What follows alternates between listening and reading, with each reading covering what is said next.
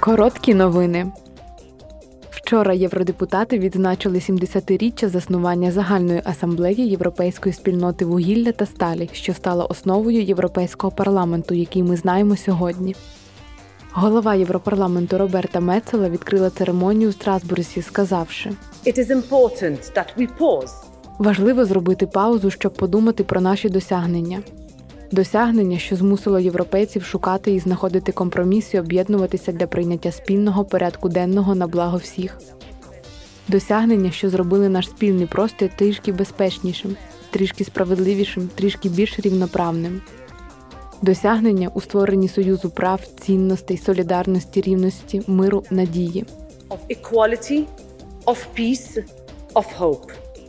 У залі пленарних засідань були присутні голова Європейської комісії Урсула фон дер Ляйн та прем'єр-міністри трьох країн, у яких знаходиться Європарламент Франції, Бельгії та Люксембургу.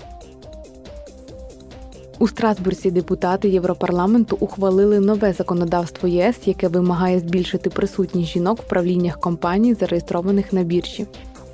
Згідно з новими правилами, до липня 2026 року жінки повинні займати щонайменше 40% невиконавчих директорських посад і 33% усіх директорських посад. Під час дебатів комісар ЄС Гелена Даллі сказала: директива допоможе позбутися перешкод, які заважають кваліфікованим жінкам досягти вищих посад.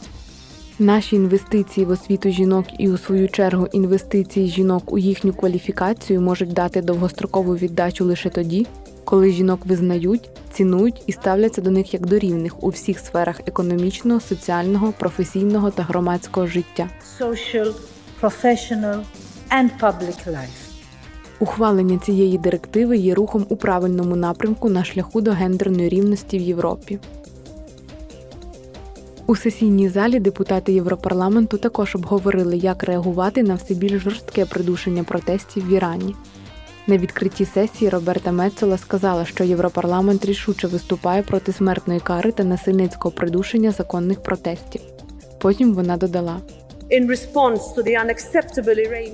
у відповідь на неприйнятні санкції з боку Ірану щодо євродепутатів, дозвольте мені оголосити, що до подальшого повідомлення не буде прямих контактів між європейським парламентом, делегацією та комітетами з офіційними представниками від Ірану.